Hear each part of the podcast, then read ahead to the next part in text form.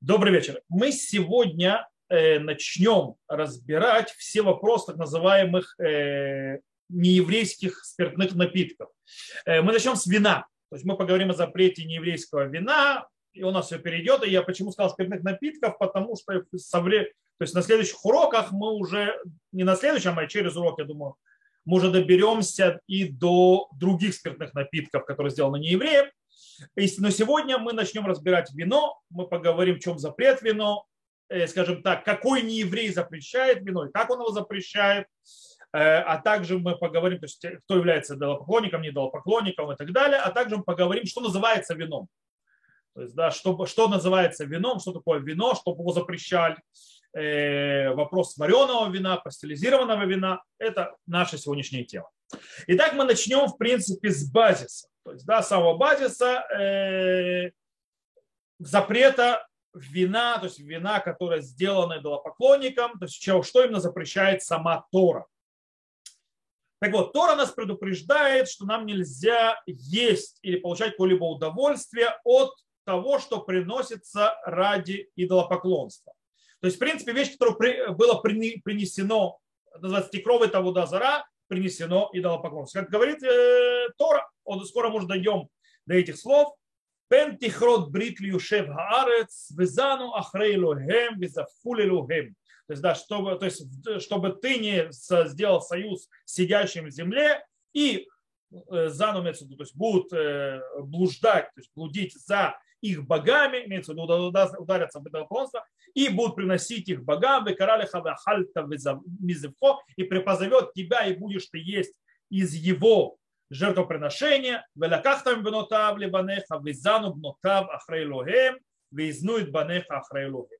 То есть и возьмешь ты из дочерей его сыновей твоим, и будут блуди, э, блудить э, дочери его, то есть тех народов за своими богами, и утянут блудить твоих сыновей за их богами. То есть, в принципе, это запрет иметь, то есть иметь какую-то связь с идолопоклонником, есть и пить из того, что он приносит как часть идолопоклонства. И э, поэтому Тора запрещает также вино. Вино известно, что было во всяких ритуалах весьма-весьма распространенная вещь. И Тора запрещает вино, которое было принесено или использовано так или иначе ради идолопоклонства. И Тора запрещает не только пить, но и получать от него какое-либо удовольствие или какую-либо выгоду. То есть вообще никак использовать нельзя. Даже не еврею продать нельзя, или отдать не еврею тоже нельзя. Э, откуда мы это учим? То есть мы это учим Башер Хелев Мезифемо, Хельну Вишту Сехем. То есть, э, это уже книга Дворим, когда Тора запрещает нам есть их, скажем так, жиры от их приношения и вино, которое они возлили на жертвенник. И в принципе пишет Рамбам, что человек, который пьет от этого вина даже чуть-чуть, неважно сколько, то есть даже грамм, он э, наказывает, его наказывают, что называется, плетьми. То есть получается то есть запрет Торы даже в самых минимальных количествах такого вина. Э, как сказано, тоже велойда пебек биятхами умами нахерм. То есть да, не прикрепится к руке твоей ничего от запрещенного. То есть, в принципе, ничего имеется в виду полный ноль, никаких размеров и так далее. Э, обычно запрет, как объясняет Рош и так далее, э, наступает тогда, когда вино было использовано тем путем, каким обычно его используют для идолопоклонства. Наши мудрецы объясняют, что идолопоклонники использовали вино в разных, э, по-разному. Одна из как бы, там, прямых проявлений – это возлияние вина перед э, идолом и так далее. Но не только это.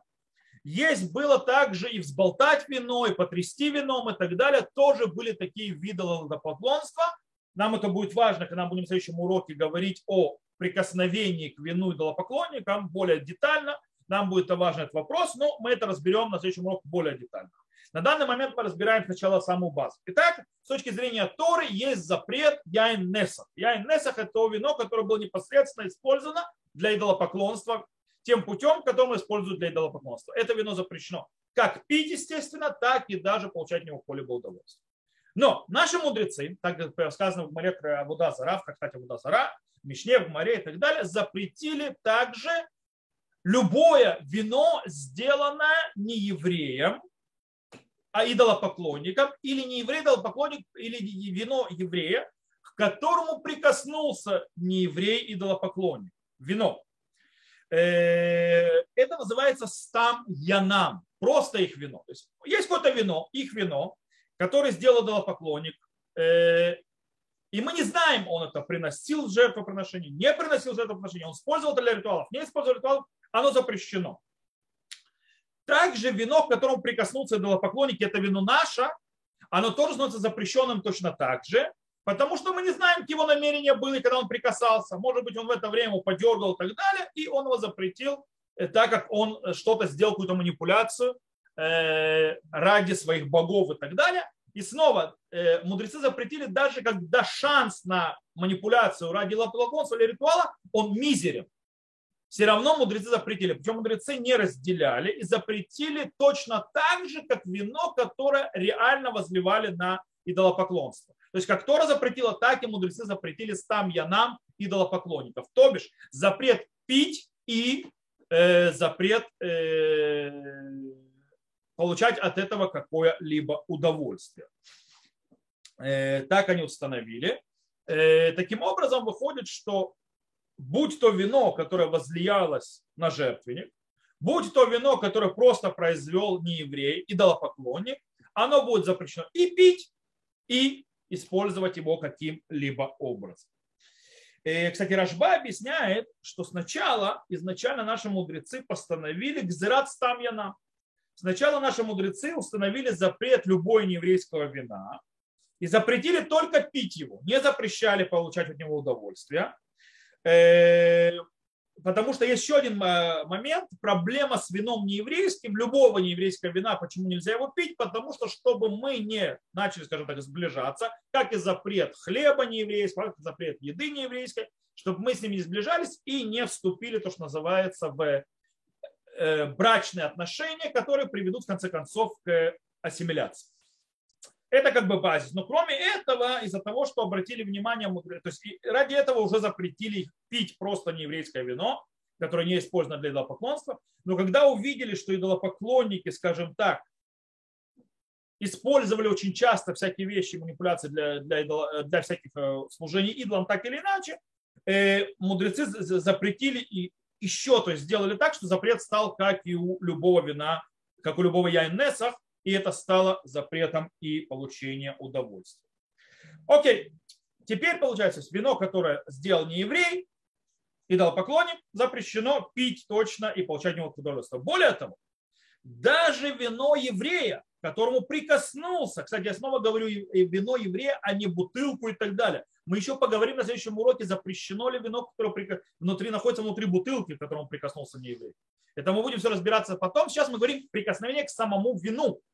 Э, то есть сам база. Э, то есть если он прикоснулся, запрет будет. Э, и даже если ничего не сделал, даже если не знаем, сделал, не сделал, этого вина также получение удовольствия. Когда мы говорим снова запрет получения удовольствия, это значит, что мы даже не можем ему ни продать ни еврею, мы не можем ничего с этим сделать, даже отдать в подарок мы не можем. Единственное место, то есть место этому вину вылить в унитаз. Э, это единственное, куда оно может уйти. То есть, в принципе, его нужно вылить так, чтобы никто никогда не смог этим получить удовольствие. Теперь, все хорошо и замечательно, но давайте зададимся вопросом.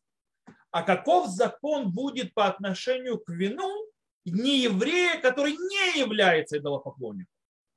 То есть все, что мы говорили до этого, это все относится к идолопоклоннику. Теперь, а если не еврей, он не еврей, но не идолопоклонник, поклоняется идолам, какой там запрет? Тут у нас есть три основных мнения по этому поводу. Гаон и Рамбам считают, вместе с ними Рашпа, что точно так же, как Гертуша, мы еще проговорим Гертуша, Гертуша это который принял себя всем заповедей Ноха, он запрещает только свое вино, но не запрещает еврейское вино к прикосновению. Более того, он не запрещает ничего для получения удовольствия. Весь запрет, то есть, да, он только на э, запрет пить. По этой причине, то есть, да, э, и также объясняется, так выходит из Гмары в трактате Будазара, а также э, маленький ребенок идолопоклонник. Ребенок идолопоклонник из-за того, что он не понимает идолопоклонство, еще достаточно маленький. Поэтому он запрещает вино только пить, но не запрещает его для получения удовольствия. Таким образом, выходит по мнению Гаонов, Рамбама и Рашба, что если э, вино не, не еврейское, но не идолопоклонника, его запрет только в питье. Нет запрета это вино отдать не еврею, нет проблемы это вино продать не еврею и так далее. Э, то есть нет запрета получения удовольствия. Э, и также, если он к нему прикоснулся. Так установил Гаон. Есть другое мнение. Рамбан Рай Ритва считает, что, э, что все немножко, что немножко все отделяется. Они говорят, что есть разница между приготовлением и прикосновением к еврейскому вину. Если это вино, которое приготовил не еврей, даже если он не идолопоклонник, запрет вина и пить, и получать удовольствие. Даже если э, это не идолопоклонник. Но прикосновение этого не еврея, не идолопоклонника запрещает только питье, но не запрещает получать удовольствие. То есть он прикоснулся к еврейской бутылке, то он запретил, то есть к еврейскому вину, слегка, прошу прощения, э, он его запретил пить, но не запретил его отдать не еврею или продать не еврею. Это второе мнение. Есть э, третье мнение, которое Тосфутрид и так далее, которые говорят так. Что запрет вина у нееврея, который не поклоняется идолам, только в его вине, которое он делает. И это запрет пить это вино. Оно не кошерно. Но нет запрета удовольствия вино, но если этот же человек прикоснулся, не идолопоклонник, прикоснулся к еврейскому вину, он ничего не запрещает. На Галаху Шурханарух установил как мнение Рамбама. Мнение Рамбама имеется в виду, что запрет, если не еврей, не идолопоклонник, он запрещает вино даже своим прикосновением или сделано своим, только запрет питья, то есть оно не кошерно, но нет запрета получения удовольствия. То есть можно его продать, можно дать ему не еврею и так далее, и так далее, если не еврей, не идолопоклонник. Теперь за вопрос, который задается по поводу, то, что называется гертушав или бенох, так называемый. Э, бенох – это человек, который принял на себя семь заповедей сыновей Ноха, естественно, он не поклоняется идолу. Рожба и Шурханарук считают, что его прикосновение до сих пор запрещает вино то есть, в принципе, есть за, э, запрет вина, э, есть запрет вина э, с точки зрения пить, но нет запрет получать удовольствие. То есть, в принципе, нет никакой разницы между Бенохом и неевреем, который не поклоняется им. И так считает Шулханарух. Так, в принципе, закон у сефардов. Э, с другой стороны, с другой стороны, э,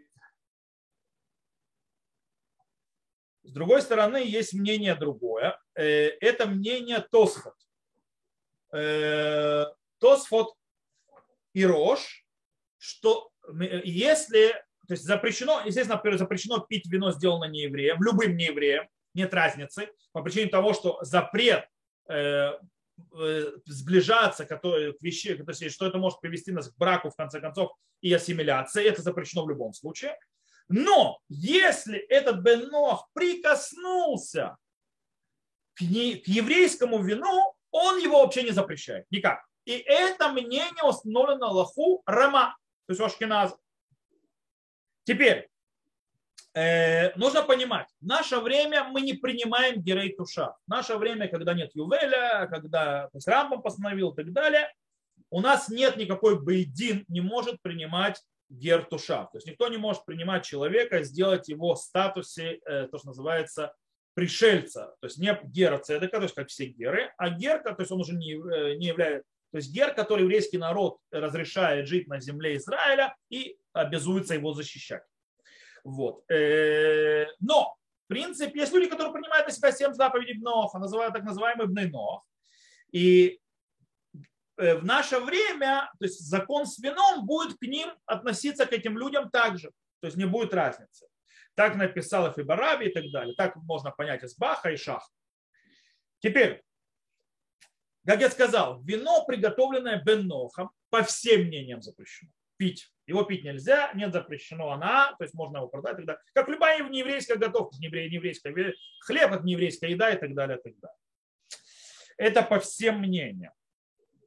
Э, что да, можно облегчить с ним в некоторых случаях от его прикосновения к еврейскому вину и не запрещать. Окей, давайте немножко подведем итог. Что у нас выходит? У нас подходит несколько уровней запрета. Если речь идет о нееврее идолопоклоннике, в этом случае его вино или вино, к которому он прикоснулся, запрет и как пить, и также получать удовольствие. Все. То есть ничего с ним вином делать невозможно. Если не еврей не поклоняется идолу, то есть да, не идолопоклонник, в этом случае его вино запрещено, и вино, к которому он прикоснулся, если это вино еврейское, к которому он прикоснулся, тоже запрещено, но весь запрет только употреблять его, но нет запрета получать удовольствие. Продать не еврею, подарить не еврею и так далее. И так далее.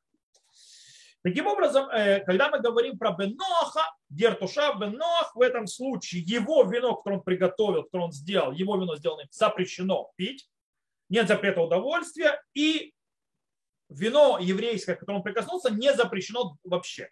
То есть, да, и можно им использовать. В принципе, у нас есть несколько уровней. Получается, что не еврей, не поклоняющий идолам, он один уровень запрета ниже, чем не еврей, поклоняющийся идолам.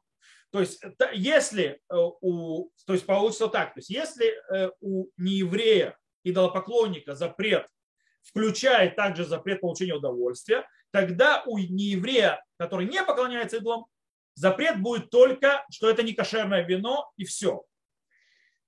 Если же, то есть, да, у идолопоклонника запрет будет только, что нельзя это вино пить, то тогда у нееврея, который не идолопоклонник, это вино будет даже разрешено пить. То есть оно не станет некошерным. Это то, что нас будет сопровождать постоянно. Э, то есть вот это вот два уровня. Дело в том, что наши мудрецы говорили постоянно, наши галактические авторитеты, о идолопоклонниках. Потому что у них как бы другого не было.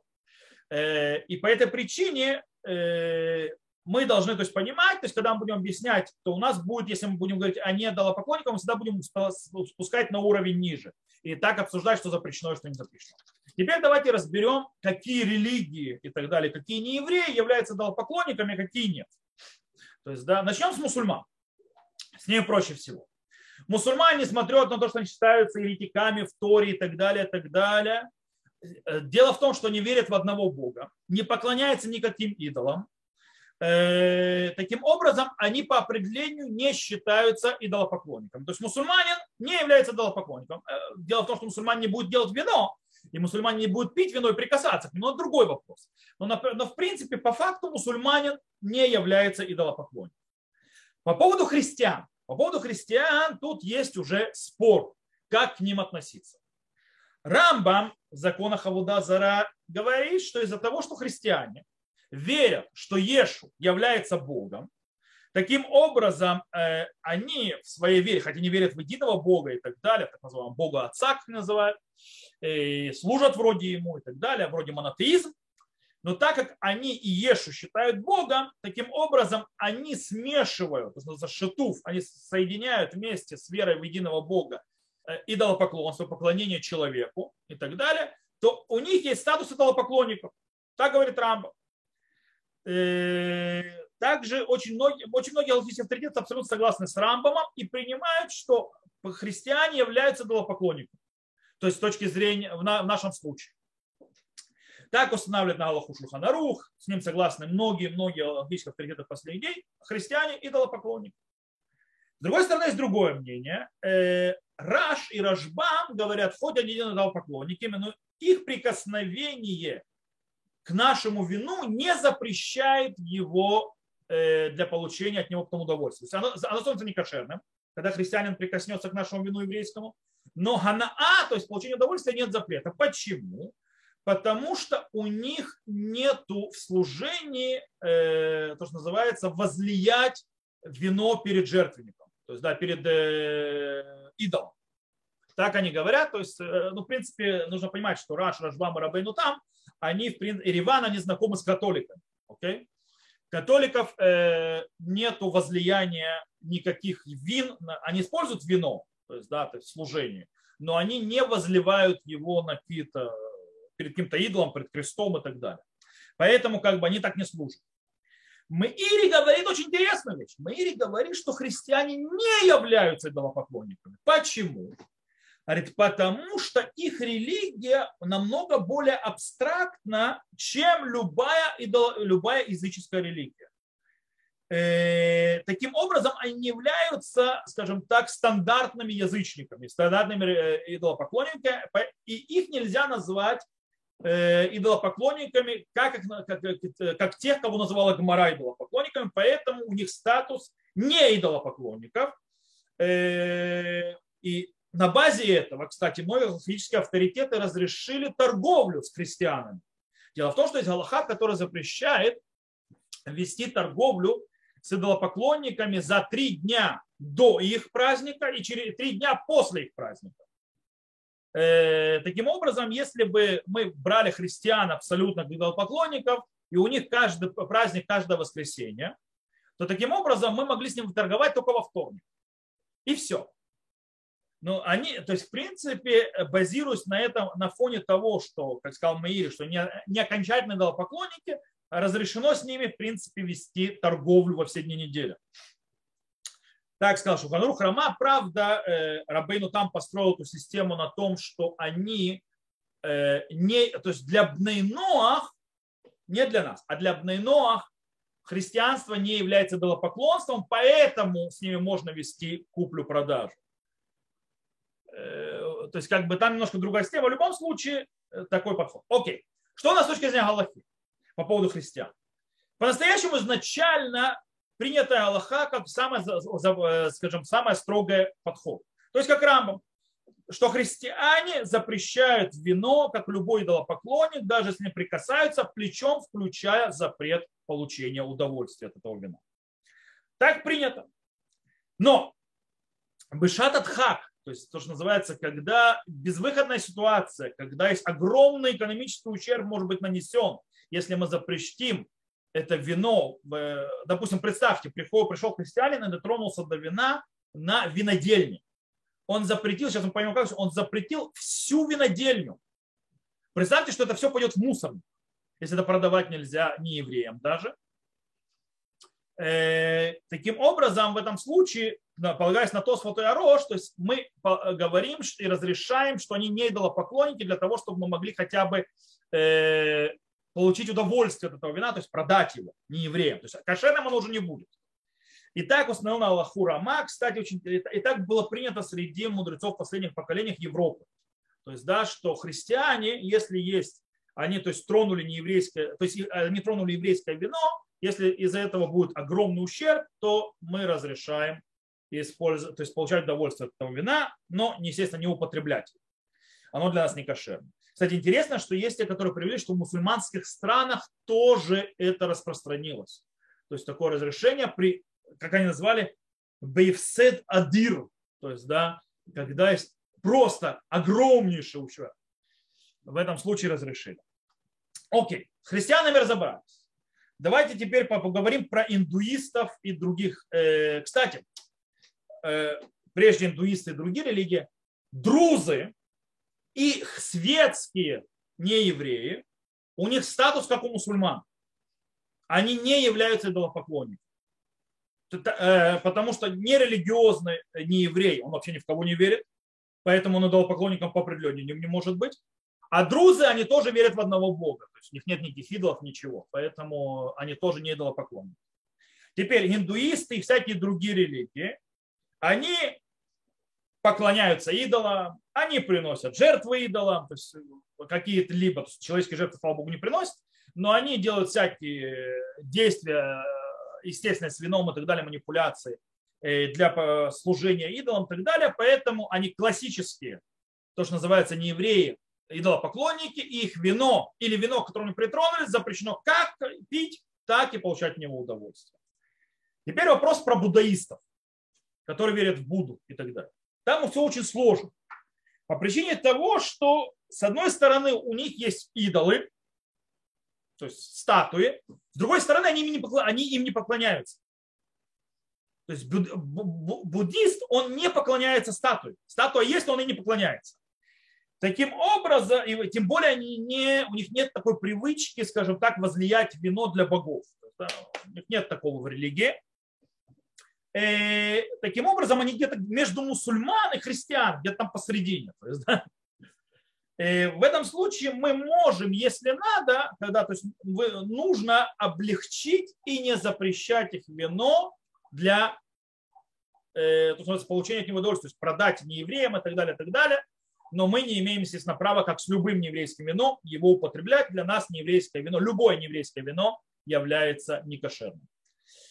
Окей.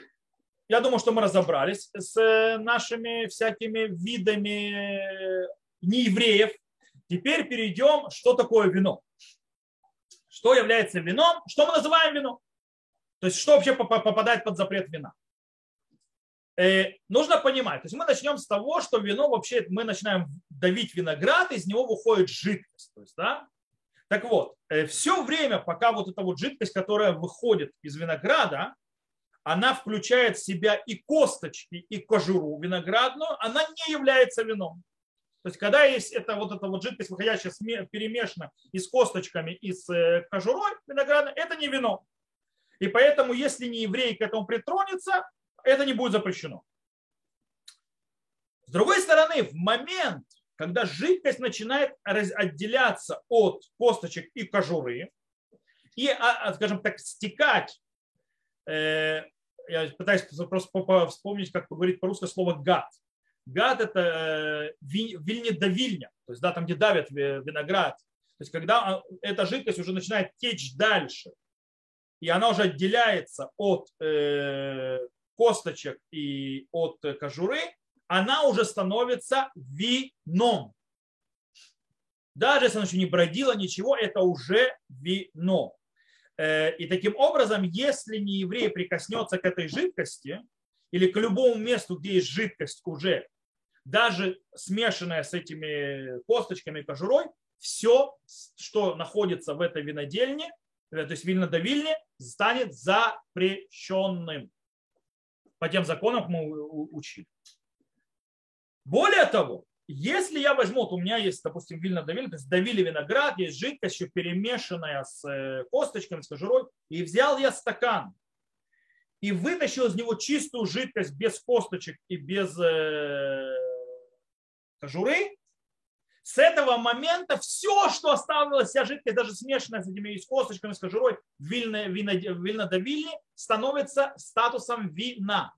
И, то есть на нее распространяются все запреты. Э, окей? То есть с этим мы разобрались. Теперь вопрос. Вино, которое это вино, то есть теперь вы поняли, что в принципе вино становится вином в тот момент, когда виноградную то есть вот этот сок, который вышел из винограда, очистили от примеси хоть чуть-чуть. С этого момента это уже вино. Теперь, теперь здесь обратно. Когда вино превращается в уксус, то есть да, когда вино портится, вино превращается в уксус. То есть вино, которое стало уксусом, будет ли в нем запрет? На Аллаху, так выходит Шурханарух, то есть вино, которое стало уксусом, не запрещено уже, то есть нету запрета прикосновения нееврея. Кстати, тут очень важный момент, который хочу обратить ваше внимание.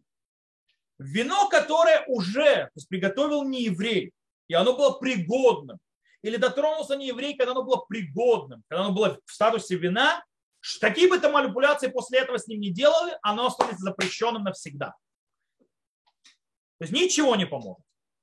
Таким образом, вино, которое прикоснулся не еврей, когда оно уже стало уксусом, будет ли оно запрещено на Галаху? Нет, но не будет запрещено.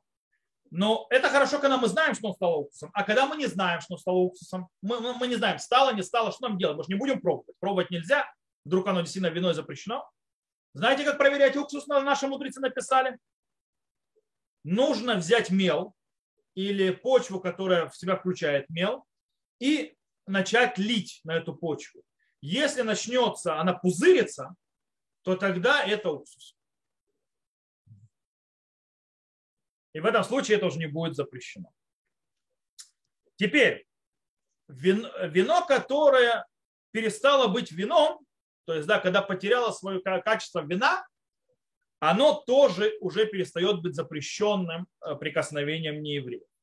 Таким образом, допустим, вино, если разбавляют водой, э, если остается до 1 шестая от этой смеси вина, это еще вино.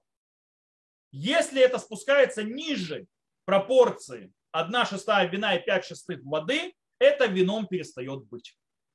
То есть, потому что, почему? Потому что вино, в принципе, разбавляет. Кстати, в древности вино постоянно разбавляли. Его не пили в чистом виде. Его постоянно разбавляли водой. Э, и вино считалось, э, то есть то вино, которое можно пить, то разбавление водой, это до 1 шестая, то есть от вина и 5 шестых воды. Это еще вино. Это еще вино, которое не потеряло свое свойство. Больше уже пропорции, уже меньше вина, больше воды, все, с того момента это уже не вино, если не еврей прикоснется к этому, нет, оно, он не запрещает это никак. Э, теперь, есть еще вопрос по поводу изменения вкуса вина, когда вино меняет свой вкус. Гмара в Иерусалимском Талмуде говорит, что вино, которое у него изменился вкус, не запрещается. То есть не еврей прикасается к вину, которое изменился вкус, нет запрета. Теперь, что такое вино, у которого изменился вкус? Вот этот вопрос пришел. Использование виноградного уксуса нет проблемы. Есть проблемы использовать виноградный уксус. Потому что виноградный уксус сделан не евреем, когда-то был не уксусом. И когда не евреев уже сделал, он стал уже запрещенным. Ему уже ничего не поможет. Вопрос в другом. Когда у тебя виноградный уксус, и к нему прикоснулся к нееврею. Вот тогда нет запрета.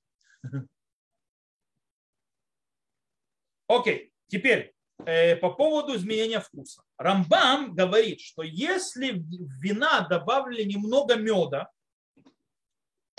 или немного пшеницы, там, не знаю, ячменя и так далее, он уже не запрещается. То есть он уже перестал быть вином, которым, то есть если не еврей к нему прикоснется. Почему? Потому что он уже не кошерен для возлияния на жертву. Такое вино не возлияет на жертву, оно уже не вино. Поэтому это С другой стороны, Рожба, Рош, Ран, Верит, Багар, ничего подобного. Даже если в вино немного добавили меда, даже если добавили немного ячменя и так далее, пока его вкусовое качество не изменится серьезно, это продолжит быть вино, и если не еврей его к нему прикоснется, оно будет запрещаться, как запрещалось. Почему? Потому что то, что не подходит к нашему жертвоприношению, жертвенникам, это не значит, что не подходит к нееврейским жертвенникам. Потому что неевреи, да, приносили э, на свои жертвенники вино даже с медом. По этой причине должно чтобы быть что-то серьезное. И так установил Аллаху и Шурханаруф, и Рама. Э, Хатам Суфер Хавот вообще устражили. Они сказали, что только если потерялся вообще весь вкус вина, у этого вина только тогда не запрещается. На Аллаху, конечно, большая часть алхимических авторитетов пошли за Шуфанарухом и Рама, то есть, в принципе, когда, в, э, то есть, когда есть сильное изменение, но если, допустим, в вине чувствуется небольшую сладость, э, и можно, то есть, э, скажем так, непонятно, то ли из-за сахара это сладость, или это то есть его, то есть его функция, то есть, потому что иногда вин, вина дают сладость, если это непонятно, то это считается вином. Поэтому, поэтому Галаха на практику такая. Если в вино добавили сахар или, или, э, или мед для того, чтобы сделать его слаще, или, допустим, наоборот, добавили перца, чтобы сделать его поострее, если его вкус так изменился, что у него уже нету, то есть его, это же явно не его естественный вкус, то в этом случае, если не еврей прикоснется к этому вину, запрета не будет. Почему? Потому что не евреи такое к своим э, богам не приносили. Но если добавили немного сахара или немного э, меда или другого вкуса, не знаю, корицы, что-нибудь такое, и вкус изменился только чуть-чуть, в этом случае прикосновение нееврея запретит. Обычно вина, которые считаются, что у них вкус естественный, это все сухие вина, это полусухие вина а также все сладкие вина с легкой сладостью. Э, даже если добавляют немного сахара э, или немного алкоголя. Теперь, все равно вкус, естественно, остается. Есть, правда, вина, которые дико сладкие, у которых явно вкус уже извратился, он же не вкус вина нормального. Обычно речь идет о простых, дешевых винах. То есть, скажем, на иврите называется яин патишин. То есть, да, вот эти вот э, отвратительные на вкус вина и так далее, это вина, то есть, которые кедушные так называемые, это вина, которые уже уничтожен по вкус вина. Кстати, допустим, по мнению Рамбама, эти вообще вина нельзя использовать на кедуш. Они не кошерны для кедуша. Ну, другие разрешают для кидуша, но не еврей, который прикоснется к ним, их не запретит. Но там еще друг, по другой причине их не запретит. Знаете почему? Потому что они все вареные. Но это сейчас следующая тема по поводу вареного вина. Окей. Теперь вопрос. Хорошо, вина запрещены и так далее, мы уже поняли. А что, если я беру вино? Есть люди, которые готовят и добавляют вино в еду. Окей? Делают какую-то там, не знаю, еду, какую-нибудь пасту, не знаю, мясо какое-то, какое-то это, и добавляют туда вино.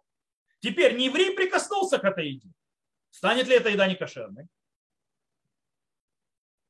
Так вот, Шурханару говорит, что когда вино попадает в другую еду, оно же не само по себе, это нет большего изменения вкуса вина, поэтому, естественно, это не будет запрещено прикосновением нееврея. Кстати, Рама приводит, что даже вино, которое застыло то есть замороженное вино, э, пока оно в застывшем состоянии замороженном, оно не запрещается прикосновением нееврея. Но как только оно разморозится, и он к ней прикоснется в размороженном состоянии, все, снова запрет возвращается.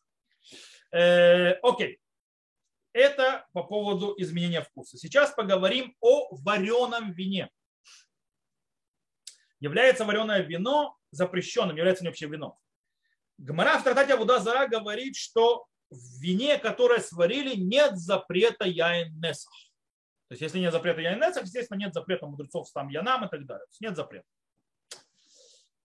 Теперь, почему Рамбам, Ран и Тур объясняет, потому что вино, которое сварили, не кошерно для возлияния на жертвенник потому что оно изменило свою природную сущность, и оно, в принципе, все, уже, то есть у него взгляд на жизнь. Кстати, по этой причине вареное вино, по мнению Рамбаму, не кошерно вообще на кидуш.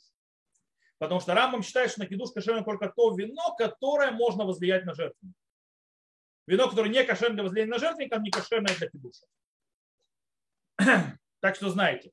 Поэтому лучше всего делать, если кидуш, то лучше на сухое вино. Но э, э, тогда это вы выходите мнение Рамбам. Но можно на все остальные, потому что Рамбам он единственное мнение, которое запрещает для кидуша. Окей. Э, это одно мнение. Рамбан и Рашба говорят, нет, проблема в том, что у него изменился вкус. То есть вареное вино – это изменение вкуса. И по этой причине не евреи такое не возлияют. А Рож говорит другое. Рож говорит, что вареное вино было очень редкая вообще вещь. Люди вино не варили. И по этой причине оно вообще не попало под гзеру. То есть мудрецы на это вообще не распространили свой запрет. То есть вот такие вот три объяснения. Но снова я повторю. То, что мы сказали, вареное вино не запрещается, если не еврей притронулся к вину, которое оно уже вареное. Но если не еврей притронулся к вину до того, как оно было вареное, или приготовил это вино, сделал, то ему уже никакое варенье не поможет. Оно станет запрещенным полностью. Все. Вари, не вари. Кстати, меня недавно спрашивали по этому поводу. То есть вот тут нееврейское вино дали и так далее. Можно ли его, если его сварить, то есть перестанет ли оно быть запрещенным? Нет, оно не перестанет быть запрещенным. Оно станет запрещенным навсегда. Э, окей, только если он притрагивается к, типа, к вареному вину, которое уже вареное. А, еврейскому, тогда оно не запрещается. Теперь вопрос, что такое вареное вино? Как определяется? Основной подход, который приводят многие галактические авторитеты, то есть, да, э, и так Шуханарух приводит, яин шамадар эш бератах. Вино, которое было на огне и закипело. Окей. Вот по поводу закипело, Ратах есть огромный спор. Это, это, это что? Рав Моше Файнштейн, Рав Горен, Рав Вадиисеф, Минхат Ицхак, другие говорят, имеется в виду, что по законам бишуль, как шаббат, то есть законам э, варенья, то есть когда считается горячим, и мы идем в устражающее мнение, то есть 70 градусов Цельсия. Когда вино дошло до 70 градусов Цельсия, на этом моменте оно становится вареным, и больше нету запрета этого вина, если не еврей прикоснется к нему. С другой стороны, Рами Ташбит, с ними согласен Шах, говорит, что нет. Оно должно э, что, то есть дойти до кипения, когда пузырики то есть, начинают э, подниматься. То есть, так, оно бурлит. Вот это кипение. То есть нужно, чтобы оно забурлело, то есть начало бурлить. Э, почему? Может быть, это из-за того, что сказал Рамбан, что нужно, чтобы вино уменьшилось в количестве. Когда начинает кипеть, оно начинает э, испаряться, и поэтому начинает уменьшаться в количестве. И поэтому начинает становиться разрешен. Мы или говорит, э, что вареное вино – это вино, которое изменилось его вкус или запах. Может быть и здесь, то есть, да, когда начинается кипение, то есть как у Рамбана, уменьшается количество вина, и запах и вкус начинаются меняться. Есть другое мнение в Мейре, так Хида приходит и объясняет, что ничего подобного. Он говорит, что Мейр имеется в виду, что вино должно и закипеть, то есть дойти до полного кипения, и нужно, чтобы оно начало то есть, э, уменьшаться так, чтобы оно стало густым, как мед. Вот тогда это считается вареным вином. На Аллаху, естественно, мы при, принято из-за того, что запрет стам янам. То есть мы не говорим о вине, которое возли, возливали на жертвенник, мы говорим о прикосновении не еврея. По этой причине это запрет мудрецов стам янам. И в этом случае это запрет мудрецов. И тогда мы идем в запретах мудрецов по облегчающему мнению. Так принято, что в принципе э, вино будет вареное, когда оно дошло до 70 градусов. Отсюда, э, почему? Потому что на этом моменте начинает уже изменяться его вкус. Вареное вино и не вареное, естественно, разное вкуса. Вот вы даже покупаете. То есть люди всегда ищут не вареное вино, потому что когда покупают вино вареное, оно не такое хорошее. Хорошее вино не вареное. Э, есть вопрос по поводу писту, пастеризирования.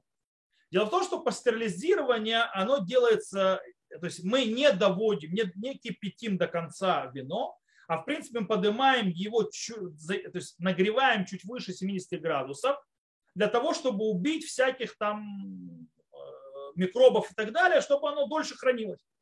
Для этого делается, это делается соком. Допустим, сок виноградный, который э, кидушный, оно не вареное вино, оно пастеризированное. Потому что вареные вина это вот эти вот всякие, яин потешим, которые кто любит пить. Вот. Э, оно пастеризировано. Вопрос с пастеризированным вином. Как с ним быть? Какой у него статус? Раф Шлому Зальман Ойрбах Минхат э, Шломо и Рав Ильешев, а также Рав Абашур Борцион считают, что в этом случае э, есть проблема с пастеризированным вином. Почему? Потому что говорят, что Галаха, по мнению, что вино вареное, его смысл, что у него изменилось вкус или его запах, и, или как минимум начал поднимать то есть кипение, то есть поднялось кипение, то есть начали то есть, э, Э, оно начало бурлить и начало уменьшаться его количество. Дело в том, что э, пастеризация не доводит до кипения вообще никак. Более того, оно даже не уменьшается, потому что находится в закрытых, э, скажем так, бутылях, в закрытых, то есть посуде специальной, так, чтобы все, весь конденсат, который уходит, он потом охлаждается, возвращается назад. То есть, в принципе, вино никуда не убегает. По этой причине они говорят, что у пастеризированного вина нет статуса вареного. То есть, в принципе, не еврей его запретит прикосновение. Рав Моше Файнчин, с другой стороны, Рав Горен, Рав Вади Юсеф, Минхат Исхак и так далее, говорят, что центральное мнение по Галахе, как мы сказали, как Шурханарух, то есть, в принципе, дошло до 70 градусов, это считается уже вскипяченным и сваренным таким образом, и у него немножко изменяется вкус. А также он начинает уже испаряться, и нас не интересует, вернется он потом назад в вино или не вернется. Он начинает испаряться все. То есть начинается уже идти изменения. Таким образом, по их мнению, э, выходит, что пастерилизированное вино является вареным вином. И оно, прикосновение нееврея, его не запрещает. Никак. Э, кстати, есть устражающие говорили, что может быть, ведь запрет вина какой еще? И запрет вина в том, что оно слишком распространенное становится, и мы как бы можем с неевреями сесть, выпить, закусить, и это потянет к тому, что мы с ними начнем э, смешиваться, ассимилироваться. И Рош, э, то есть они говорят по мнению Роша, Рош сказал, что почему вареное вино было не запрещено? По причине того, что оно было в малых количествах, почти никто не делал ничего. А сегодня пастерилизированное вино очень сильно распространено. Таким образом, э, как бы вот, и по мнению Роша, по идее, надо будет устражать, хотя э, Авнейнезер и так далее, там ничего подобного. Рож говорил, что это даже не попало под гзыру, а мы не имеем права новый гзырот устанавливать из-за того, что этого было мало. Тогда гзыру на них не установили на вареное вино и на пастерилизированное тоже. По этой причине мы не можем запрещать того, что мудрецы не запретили.